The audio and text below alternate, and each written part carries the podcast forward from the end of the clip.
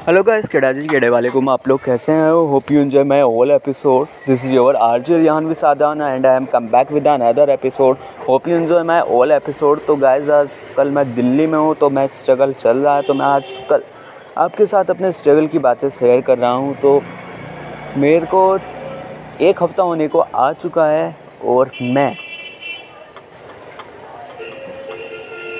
अब तक जॉब अपने लिए फाइंड नहीं कर पाया हूँ। क्योंकि मैं सोचा था कि मेरे मास कम्युनिकेशन का है तो मैं कॉल सेंटर के लिए अप्लाई कर रहा था, ताकि मेरे डिप्लोमा के साथ साथ मेरे को कॉन्फिडेंस और जो मेरे कम्युनिकेशन स्किल्स हैं, वो बूस्टअप हो सकें।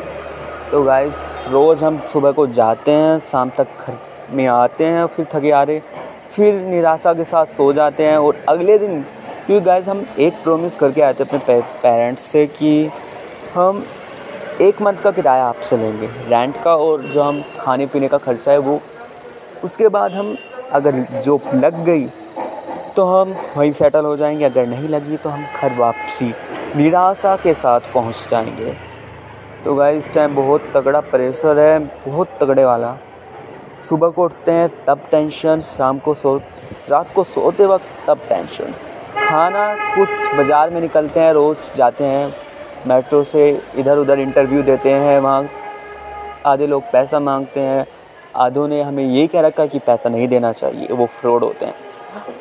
तो ये भी चीज़ ध्यान में रखनी होती है। और वो लोग कहते हैं कि बिना पैसे के तो कुछ चीज़ हासिल नहीं होती। हम भी एजेंट हैं।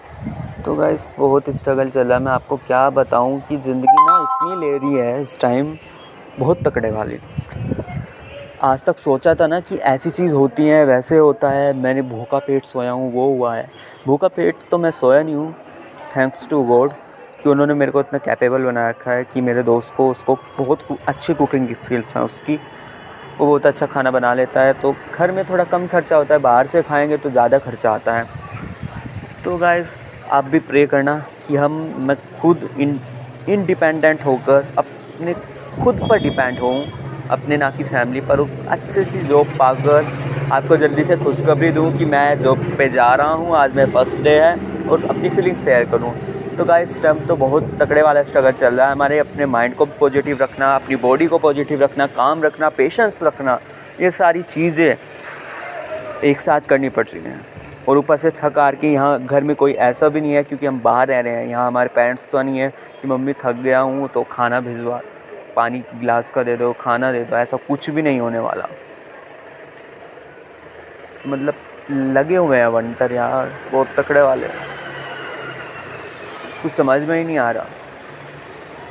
तो प्लीज़ यार, आप लोग प्रे करना भगवान से कि आपका ये आर जे ध्यान भी ध्यान जल्दी से, जो का कॉल लेटर मेरे हाथ में हो और मैं आपको तुरंत आपको ये इन्फॉर्मेशन दूँ, अपने मम्मी पापा को फ़ोन करके, उनका आशीर्वाद लेके ब्लेसिंग लेके, फिर आपको फ़ोन करूँ। That's lots of love to you